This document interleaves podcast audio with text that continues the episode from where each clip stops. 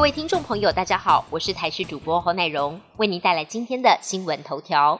青台奈格通过吕宋岛之后，逐渐北转，再往西朝海南岛移动。虽然仍有不确定性，不过几乎没有发布台风警报的几率。但今晚到礼拜二，在东北季风增强之下，一连三天将跟台风外围环流产生共伴效应，北部东半部及恒春半岛会有大雨，尤其在宜兰花莲要留意剧烈的降雨。尤其明后两天降雨会特别明显，千万不能小觑奈格带来的水汽。今天新增三万一千五百例本土个案，新增个案数比昨天减少九百八十六例，下降约百分之三，比上周同期减少三千八百二十二例，降幅大约百分之十点八。另外，境外移入新增四十七例，连续四天新冠本土病例低于四万例。根据指挥中心统计，国内整周新增个案已经连续三周下降趋势不变。指挥中心发言人庄仁祥分析，BA. 点五本土疫情已经脱离了高原期，预计下周降幅约在百分之十左右。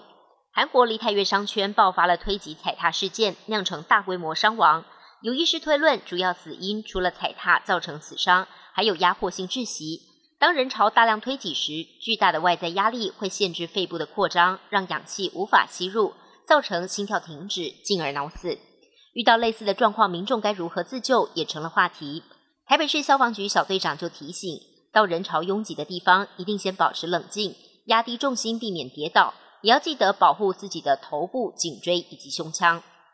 外电消息部分，南韩首尔发生大规模踩踏事件，死伤惨重。总统尹锡悦彻夜主持紧急会议，两度下达紧急命令，确保临近医院有足够的床位，并敦促相关单位尽速辨识死者身份。首尔市长也中断访问欧洲的行程，回国指挥后续救援行动。南韩政府宣布全国哀悼期持续一周，到十一月五号。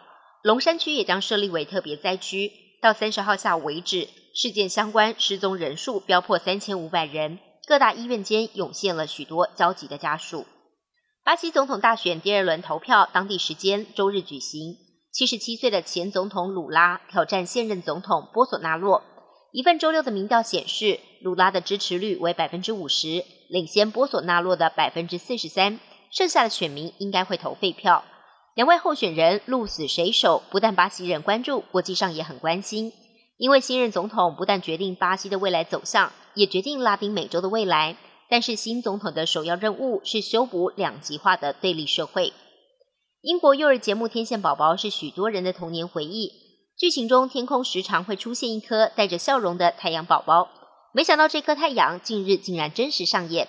美国航太总署 NASA 在官方推特上贴出一张太阳的照片，但太阳却仿佛是面带笑容般，就连 NASA 也忍不住写道：“笑一个。”照片曝光之后，很多网友更是将这颗太阳做成了各种梗图，引起广大讨论。